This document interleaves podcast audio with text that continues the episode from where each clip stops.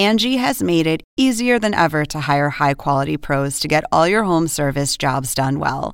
Just bring them your project online or with the Angie app, answer a few questions, and Angie will connect you with local pros who match your specific needs. Or book a service instantly at an upfront price. So join the millions of homeowners who use Angie to care for their homes and get your next home service job done well. Download the free Angie mobile app today or visit Angie.com. That's A N G I.com. This is GPS, the Global Public Square. Welcome to all of you in the United States and around the world. I'm Fareed Zakaria coming to you live from New York. Today on the show, North Korea and Iran. Trump's radically different approaches to his two biggest nuclear problems. A friendly meet and greet in the DMZ with Kim as words of war fly back and forth with Tehran. I will talk to the Iranian ambassador to the UN and with a great panel. But first, here's my take. Given President Trump's mean spirited and often bigoted attitudes on immigration, it pains me to say this, but he is right that the United States faces a crisis with its asylum system. Democrats might hope that the out of control situation at the southern border undermines Trump's image among his base as a tough guy who can tackle immigration, but they should be careful it could actually work to the president's advantage. Since 2014, the flow of asylum seekers into the United States has skyrocketed. Last year, immigration courts received 162,000 asylum claims, a 240% increase from 2014. The result is a staggering backlog, with more than 300,000 asylum cases pending, and the average immigration case has been pending for more than 700 days. It's also clear that the rules surrounding asylum are vague, lax, and being gamed. The initial step for many asylum seekers is to convince officers that they have a credible fear of persecution in their home countries, and about 75% meet that criteria. Some applicants for asylum have suspiciously similar stories using identical phrases, Many simply use the system to enter the US and then melt into the shadows or gain a work permit while their application is pending. Asylum is meant to be granted to a very small number of people in extreme circumstances, not as a substitute for the process of immigration itself. Yet the two have gotten mixed up. As The Atlantic's David Frum has pointed out, the idea of a right to asylum is a relatively recent one dating to the early years of the Cold War. Guilt ridden over the rejection of many Jewish refugees during World War II, the UN created a right of asylum to protect those who were fleeing regimes where they would be killed or imprisoned because of their identity or beliefs.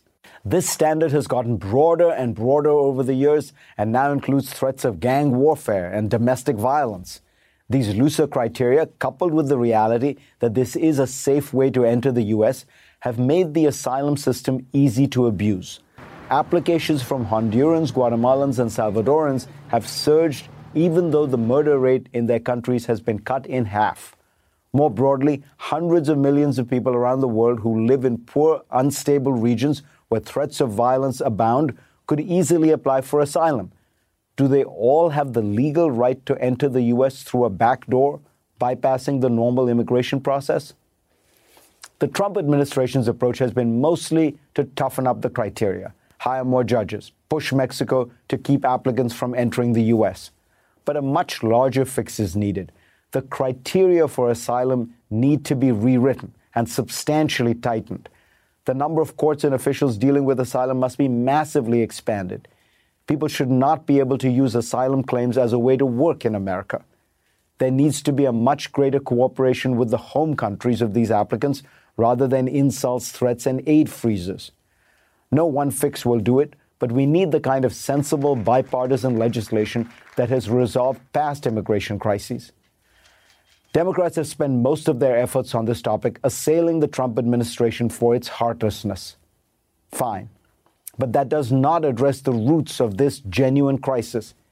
If things continue to spiral downward and America's southern border seems out of control, Trump's tough rhetoric and hardline stands will become increasingly attractive to the public. Keep in mind that the rise of populism in the Western world is almost everywhere tied to fears of growing out of control immigration. For more, go to cnn.com slash Fareed and read my Washington Post column this week. And let's get started.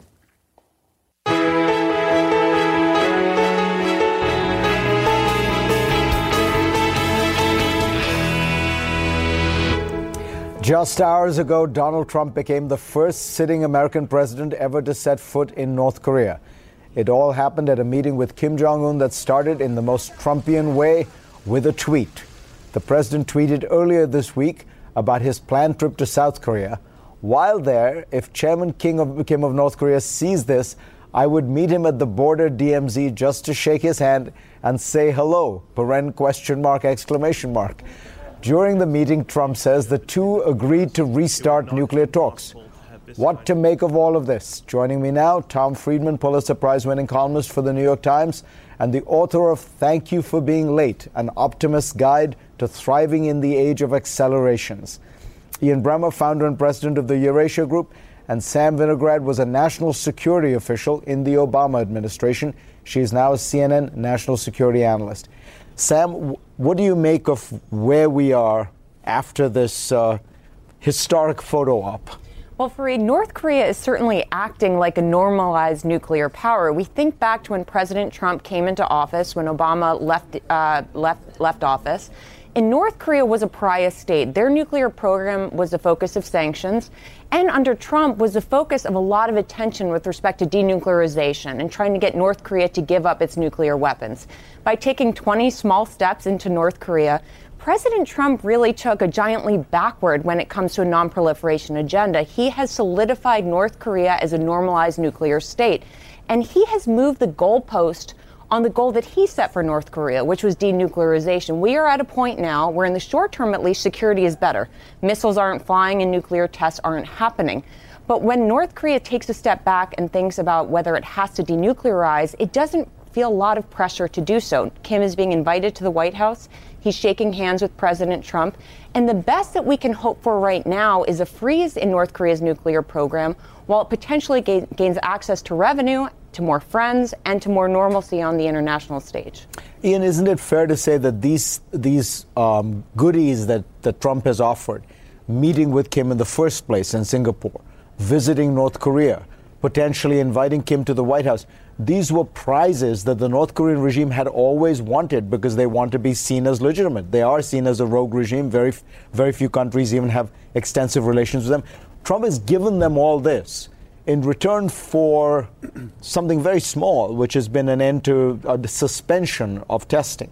Well, that would be the way that the foreign policy establishment would read it. Uh, President Trump, of course, reads it as something big for him, which is he's the first president to meet directly with the North Korean leader. He's the first president to go into North Korean territory. He's making history. So it's a give for the North Koreans as a government, it's a give for Donald J. Trump as an individual. I mean, sitting here doing the analysis, we're going to say that's not a really great trade. Having said that, leaving aside the legitimation of North Korea, let's recognize that China is on its way to be the world's largest economy. Xi Jinping, the Chinese president, who was no fan of Kim Jong un's, also just legitimized Kim Jong un. He made his first trip to Pyongyang just a couple of weeks ago, which helped set all this up, made the meeting between Trump and Xi Jinping much better than it otherwise would have been in Osaka at the G20. The fact that the Chinese are engaging with the North Koreans, that the South Koreans had that joint team at the Olympics that we saw a few months ago. I mean, North Korea is getting legitimized by everyone, and the fact that Trump has jumped on the bandwagon is obviously what we're going to focus on in the U.S.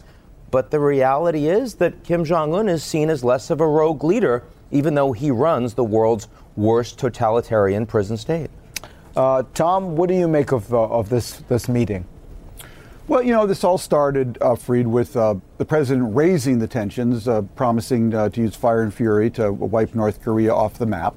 Uh, he then lowered those tensions, uh, in a sense, by offering a freeze for a freeze, a freeze in our uh, military uh, exercises with South Korea in terms of, uh, in return for a freeze in North Korea's uh, testing of long-range missiles um, and nukes. And now I think the best we're going to get from this is, is um, uh, uh, is going to be a longer term verifiable freeze in return for some kind of goodies from uh, from the West. And you have to say Kim has played his hand very well. Um, uh, you know, the, everyone's running to Pyongyang not to buy North Korean uh, microchips. Uh, it's because they are a nuclear power and they intend to remain so. That said, the world's a better place if we can get a, a freeze of their program, a verifiable freeze uh, for some goodies in return. Um, I don't think we're going to do better than that until there's long term internally driven change in North Korea. So, net net for the world, it's better that there's less tension there than more. Um, Donald Trump will oversell it, you know, um, as the greatest deal in the Milky Way galaxy. Um, but uh, if we reduce the tensions there, altogether a good thing. Uh, Ian, I want to bring you back to the point you made about China do you think that the Chinese, because the, the Xi, uh, China and North Korea, the, the, this is the only treaty ally that China has. I mean, the United States has almost 60 treaty allies, China has one. So this is one they have carefully uh, maintained relations with. Uh, do you think they're com- they would be comfortable with a denuclearized North Korea? In other words, a North Korea that did not have this insurance weapon that allows them to to feel like they can withstand Western pressure? I mean, historically, they've been very uncomfortable um, with that idea. Uh, but if you ask me, does China, thinking that over time they're going to have a closer relationship, an economically dominant relationship with South Korea, and a South Korean young population that thinks that the United States is the problem um, on the Korean Peninsula and not Kim Jong un, not the North Koreans. The Chinese, I think, are also changing their views. And North Koreans have never liked the Chinese historically, but they got on that plane. Kim Jong un used a Chinese plane to Singapore. A lot of people would have been surprised by that. They said, wait a second. Remember when they killed the brother, um, the half brother as well? He was someone that we now find out was actually cooperating with the CIA, um, while the Chinese was were protecting him in Macau. So I think the level of comfort the Chinese and the North Koreans have with each other today feels so much greater than it was two years ago, four years ago. And if he comes to uh, to the White House, Kim Jong Un will, of course, probably fly on a Chinese plane. Uh, the panel will be back in a bit, but I will talk next on GPS to Iran's ambassador to the United Nations. Will Iran's meters, uh, leaders meet with Donald Trump like Kim did this morning?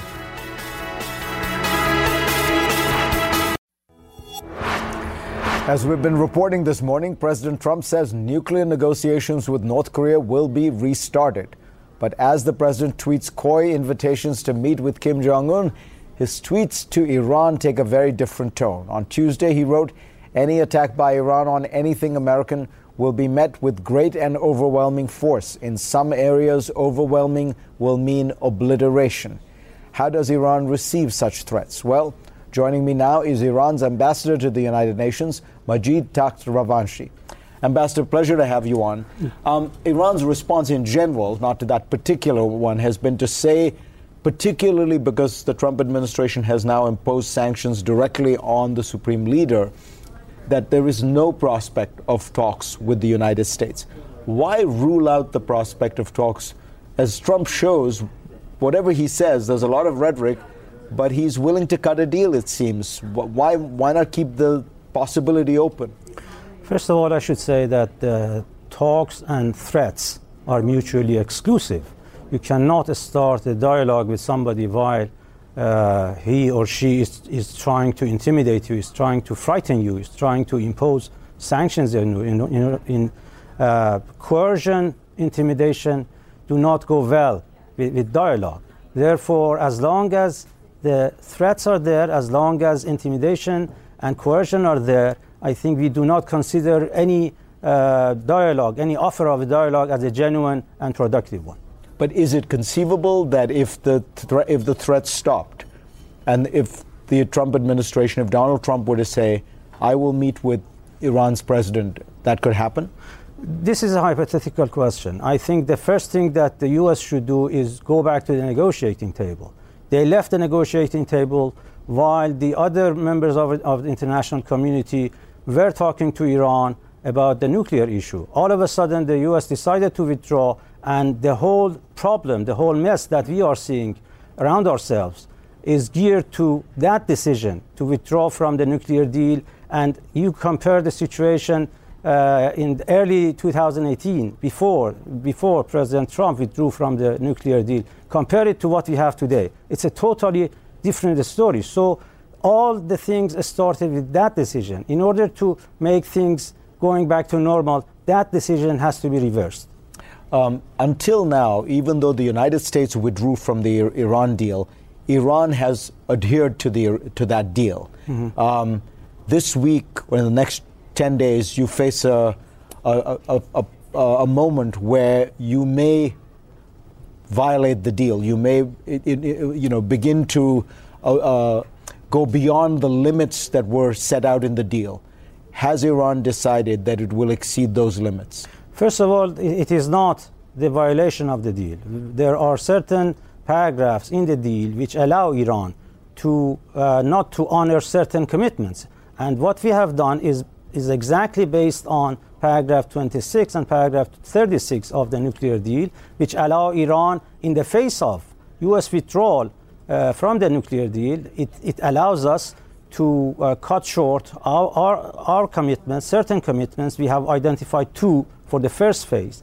And in, in the next 10 days, if nothing happens, uh, we will go to the second phase. And we have, we have already announced the, the elements of the second phase. So our European partners uh, with whom we are now talking, uh, they have to hurry up because we are running out of time. That is why in the next 10 days we have crucial uh, negotiations and talks with our European uh, partners in order to see that they can compensate uh, what we have lost as a result of US withdrawal from the nuclear deal. When you say hurry up, what you are referring to is the Europeans are trying to create a payment mechanism that would allow that would bypass the dollar mm-hmm. to for food and humanitarian uh, for food and medicine. So far, it has not been successful. Uh, do you do you get the sense from your European counterparts that they are trying to do what it will take to make this mechanism succeed? They have been, I, I should say that they have been rather slow. It took them uh, more than a year to establish such a mechanism. The establishment of this mechanism is a good thing but it is not sufficient. They have to uh, hurry up. They have to put money in this in this mechanism. Otherwise, that mechanism is, is not going to be of any help because the establishment of a mechanism is not per se something uh, something that can can alleviate the problems that we face. The Trump administration, of course, claims that Iran, the Iranian government, is behind the uh, recent attacks on ships, and that this is the way that Iran is exercising leverage. Um, is that in fact true? Not at all. We have already rejected such a claim. In fact, the claim is not being supported by, by, by some of, uh, by some of uh, regional countries, by, by some of uh, closest U.S. allies. So uh, how can they claim that this, this allegation is, is, is true? We have already said that, that this is not this is not uh, something that Iran is, is looking after. We are not looking af- after trouble or tension in our region. Uh, we are not looking after conflict. Uh, therefore, it is not our job. You would you do admit though that the, the sanctions that because the American because of the power of the dollar, nobody else is willing to trade with Iran right now because those deals tend to be denominated in dollars, and you are facing real pressure. Iranian economy, the IMF says, will shrink six percent. Iran, Iran's currency has plummeted more than 50%. Can you sustain this pressure? I believe we can. We have already faced a difficult situation during the Iran-Iraq war. During eight years of uh, imposed Iraqi war on Iran, we managed to survive, and, and we did. And I'm sure that we can. We, it, it, is, it is true that the, the economic sanctions are, are uh, putting pressure on the, on the Iranian people. That, that is a fact. But that does not mean that we can succumb to pressure. In fact, the American people uh, are not in favor of putting pressure on another nations. And this is not, this is not, not the way that the American talk to other people or, or deal with, with other nations. But you are, you are right, the, the pressure is on the Iranian people, but we will, we will manage and we have managed in the past. Mr. Ambassador, pleasure to have you on. Thank, Thank you, you so much. much. Thank you. Next on GPS, my all star panel will be back with me to talk about the rest of the week's news, including trade war with China, peace plan in the Middle East, any real progress made on any of this at the G20.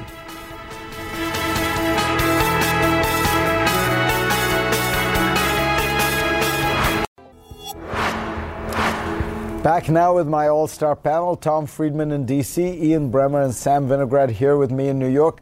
Tom, um, what do you make of this difference that Donald Trump has between North Korea and Iran? Do you, do you understand why he treats one so, uh, so much more optimistically than the other? Um, I really don't, uh, Fareed. I think that, um, uh, first of all, listening to the Iranian ambassador, um, I did have to laugh when he said that coercion and diplomacy don't go together. A coercive diplomacy is how Iran has pursued its interests in Lebanon, in Syria, and in Iraq. So they're the experts at coercive diplomacy. Now, vis a vis Iran, I think that uh, what Trump has done uh, has created real pain and pressure on the Iranian government um, uh, we have basically choked off their oil exports, which are the primary source of income for that, com- for that country. So Trump has created real leverage on Iran. For me, the question is, what does he want to do with that? Um, and I think there's real confusion and real split in the administration. I think if Trump were to go now to our European allies and say to them, look, the Iranian nuclear deal that Obama negotiated uh, basically uh, imposed a ban on, on uh, any kind of nuclearization uh, weaponry on Iran for about 15 years. Let's take that to 30, or let's take that indefinitely, okay? Um, and let's also ban any missile testing on Iran uh, outside the radius of the Middle East. I think you can get the Europeans, the Russians, and the Chinese to sign on to that. And if we put that on the table to the Iranians, I think there would be a real fight inside Iran whether to accept that or not. But when Trump uh, goes beyond that, when he starts sanctioning the leader, they're sanctioning the very people he's negotiating with, what it says to me is that he is he's, a, he's afraid of cutting a deal that will look like just Obama plus. That he's afraid of his base, or he's, he's worried about people in his own administration, or he's confused in his own mind. That what he really wants, or at least some of them want, is regime train, change. They want transformation, not a transaction. And until Trump resolves that in his mind, uh, I don't think we're going to make much headway here. Ian? Um, I think that uh, Trump's position towards Iran and North Korea are pretty similar. It's just we're at a different stage in the cycle. Uh, at the beginning, Trump was every bit as hard towards North Korea as he is right now on Iran. But as soon as the North Koreans were willing to show that they're willing to engage with him directly, suddenly he's best pals, right? Do I think he could become best pals with the Iranians if they were willing to accept him at his word in saying, I'm prepared to engage with you with no preconditions? He said that. I'm opening diplomacy. Obama wouldn't do that. He had Kerry meet with Foreign Minister Zarif, but Obama was unwilling to have the per- personal sit down. Trump would be willing to do that. He'd be the first president that would. So I take Tom completely right that we've been hitting them hard. It's much harder for the Iranians to respond now because they have domestic politics. The North Koreans don't, right? But uh, the offer that Tom suggested that could be placed on the table is still absolutely placeable on the table. So you would you would advise the Iranians uh, say, let's meet in Geneva, Rouhani and Trump, a summit? Since we know that this is all about Trump, the ease for the Iranians to give something that matters to Trump, the individual, and get some relief from the sanctions that are really crippling their government and forcing them to respond in ways that are dangerous for them in the region and dangerous for them internationally. They've been so reluctant to break out of this Iranian deal, even though the Americans have pulled out, and it's crippling them domestically because they're risk averse. If you're really risk averse, you need to find a way to actually take Trump up on his offer and flip him to being a friend like, the, like Kim Jong un has much more intelligently done. Meanwhile, the t- t- tensions, Sam, are pretty high.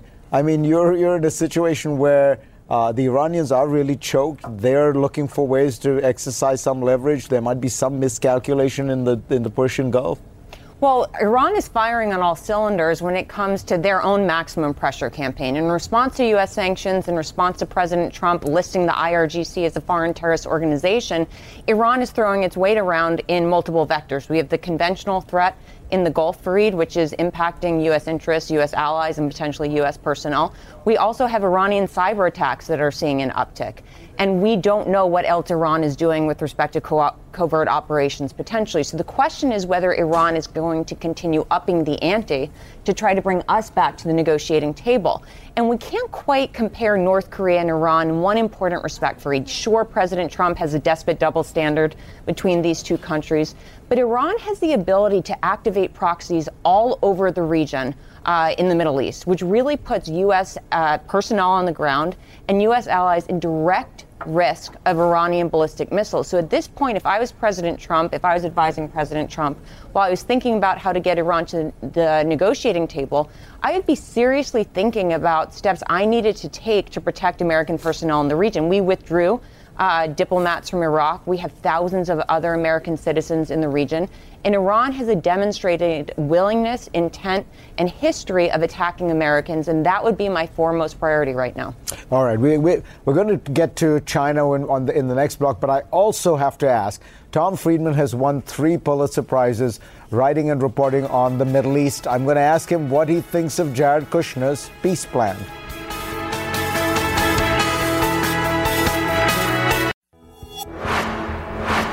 We are back. Joining me again are the New York Times' Tom Friedman, Ian Bremmer of the Eurasia Group, and the former Obama national security official, Sam Vinograd. Um, Tom, so I got to ask you, um, what do you think of Jared Kushner's peace plan and the Bahrain conference? Well, on the Bahrain conference, Fareed, it reminds me something my grandmother used to say. She said, if you're having an Israeli Palestinian peace conference and neither the Israelis nor Palestinians send representatives, probably not going to succeed. Uh, it was a little thing Grandma used to say. Um, uh, this is going nowhere. This peace plan is basically predicated on the notion that you can do a leverage buyout of the Palestinians on the West Bank, offer them enough goodies, and they will basically overthrow the Palestinian Authority um, and agree to be permanent, uh, live in a state of permanent autonomy under permanent Israeli authority. Um, I just don't think that's going to happen. You know, people, Fareed, God bless them, have bodies and souls. And the greatest mistake diplomats make in history is thinking you can feed just one and not the other. Thinking you can just give the Palestinians money and they will give up their dignity and national aspirations. Now, that said, Kushner has made one point that I do agree with. The Palestinians um, uh, have, have, failed miserably at self rule. They got rid of Salam Fayyad, who was trying to build institutions. They, they suffer no question under uh, onerous conditions, you know, um, uh, by the Israeli occupation. But basically, this is another peace plan that's going to end up in the dustbin of history. Ian Bremmer, what do you think of the Bahrain conference? Well, first of all, far be it for me to disagree with Tom Friedman's grandmother, right? but having said that, um, I think that this was a successful conference. Mm-hmm. It was not a successful conference in bringing about Israeli Palestinian peace, but that wasn't the intention, right? The Palestinians were not there. But Israel's getting normalized, right? I mean, you actually had Israeli media covering this in Bahrain for the first time ever. You had the Bahraini foreign minister saying they recognize the right of Israel to exist and would like to open diplomatic relations in the future. I mean, the fact is that the Palestinians are becoming irrelevant to most of the actors in the region the Saudis, the Emiratis, the Egyptians. And these are Trump's best relationships in the world added to Israel. First trip he ever made was to Riyadh and then to Israel, right? So it would be shocking to me if he wasn't going to try to take advantage of those relationships to marginalize the Palestinians. It's the most anti Palestinian administration we've had in a very long time time, but it's also the most anti Palestinian Middle East we've had in a very long time. And the fact that they're both recognizing that reality and the Europeans are not allows them to make progress. If you're Trump this weekend, you think that was a significant success.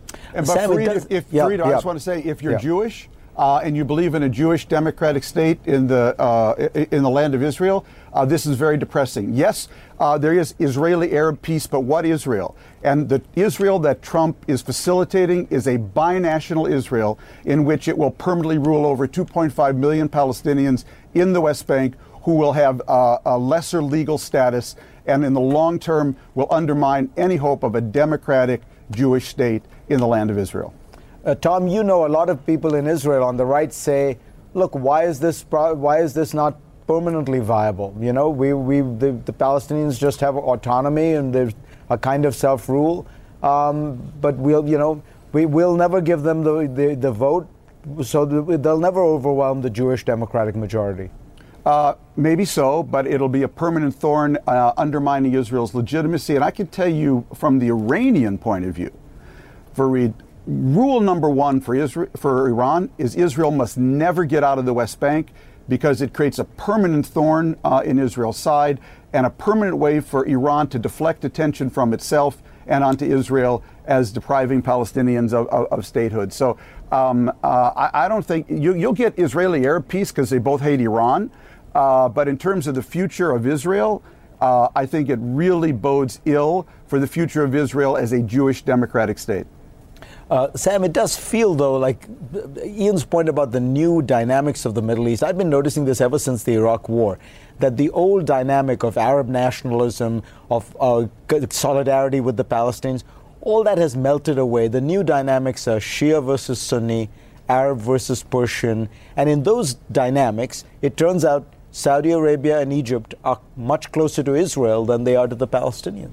Certainly, Fareed, and that plays into the point that the administration's policy right, right now is not the two state solution that successive presidents have embodied. As Ian said, President Trump has made very clear that his policy when it comes to Middle East peace is a strong, vibrant state of Israel. The Palestinians are trying to be bullied into accepting that new status quo. But that is not Middle East peace. That is peace on President Trump's terms and Prime Minister Netanyahu's terms. What we're seeing is that various Arab countries are making a cost benefit calculation here and deciding that it is better to work with Israel and to work with Israel to fight Iran than it is to fight with Israel over the Palestinians. The Palestinians are being left by the wayside as part of that new cost benefit calculation. And when we think about Israel's long term security, if President Trump keeps bullying the Palestinians and we, we do get a de facto one state solution that benefits Israel, that will not remove the threat from uh, Iranian proxies in Palestinian territories, and that may not be in the long term security interests of Israel. So President Trump has been clear on his policy when it comes to Israel, and what we're seeing is the Arab states again choosing to fight Iran rather than to support the Palestinian claims for statehood. Fascinating. We will have to come back to China some other time. Next on GPS, something completely different. You will meet the face of white nationalism right here in the US of A. A preview of my latest special, State of Hate, when we come back.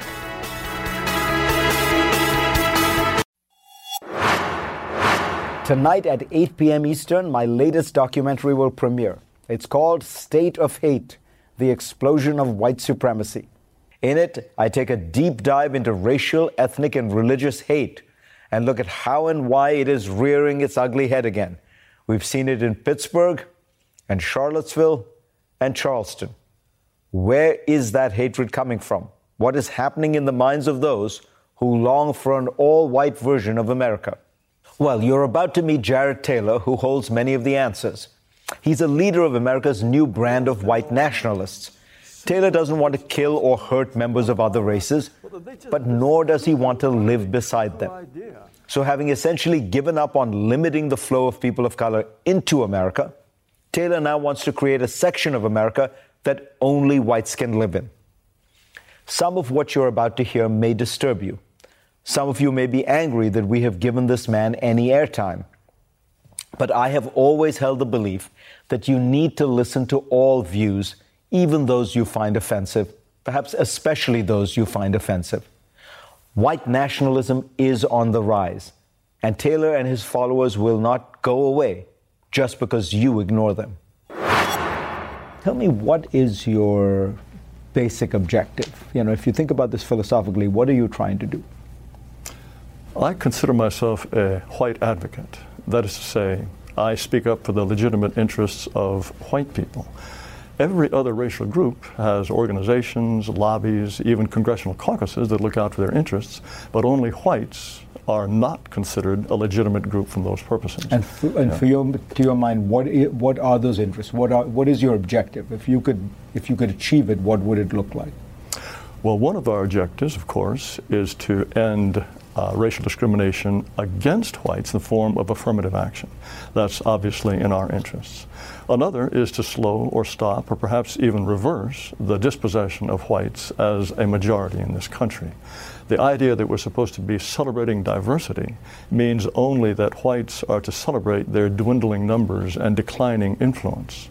I don't think any healthy people wants to become a minority in its own country, especially for those of us who are living here in the nation that was built by our ancestors. Why should we wish to become a minority? What, who are whites?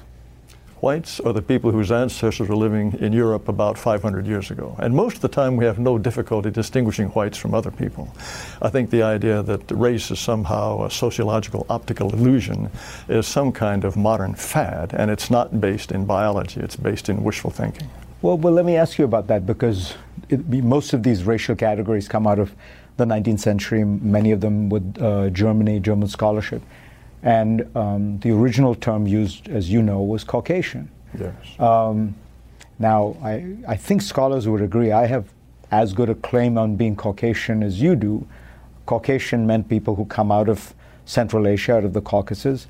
In fact, the term Aryan, which is another one that is often used, yes. comes specifically out of India, which is where I grew up, and it comes out of about 2000 BC. There was an Aryan invasion, which drove the original inhabitants of India way down south. Um, so why am I not a Caucasian? By certain definitions, you might very well be a Caucasian. So I'm a Caucasian and an Aryan, but not a white, according to you. If you are advocating policies based on racial categories, I just want to understand where I fit in. I think most uh, people would not consider you white. Even though it's you don't quite know what white means. Oh, I know very well what white means. You don't, but I do. That was Jared Taylor. Sunday night on my special, you will hear from him, but you will also hear from those who passionately disagree with him. I'll also tell you the story of an obscure novel that holds the key to some of the worst white supremacist violence this country has ever seen. As well, I take a deep dive into the meaning of whiteness. For white supremacy to exist, we need a standard for whiteness, right? The law and the science on all of that. The special is called State of Hate The Explosion of White Supremacy, and it airs tonight at 8 p.m. Eastern on CNN and CNN International.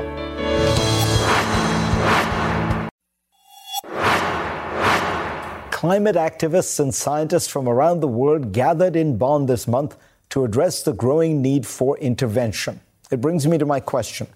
From 1998 to 2017, what percent of all natural disasters were climate related? 44%, 56%, 72%, or 91%? Stay tuned and we'll tell you the correct answer. My book of the week is Amor Towles' A Gentleman in Moscow. If you're looking for a summer novel, this is it.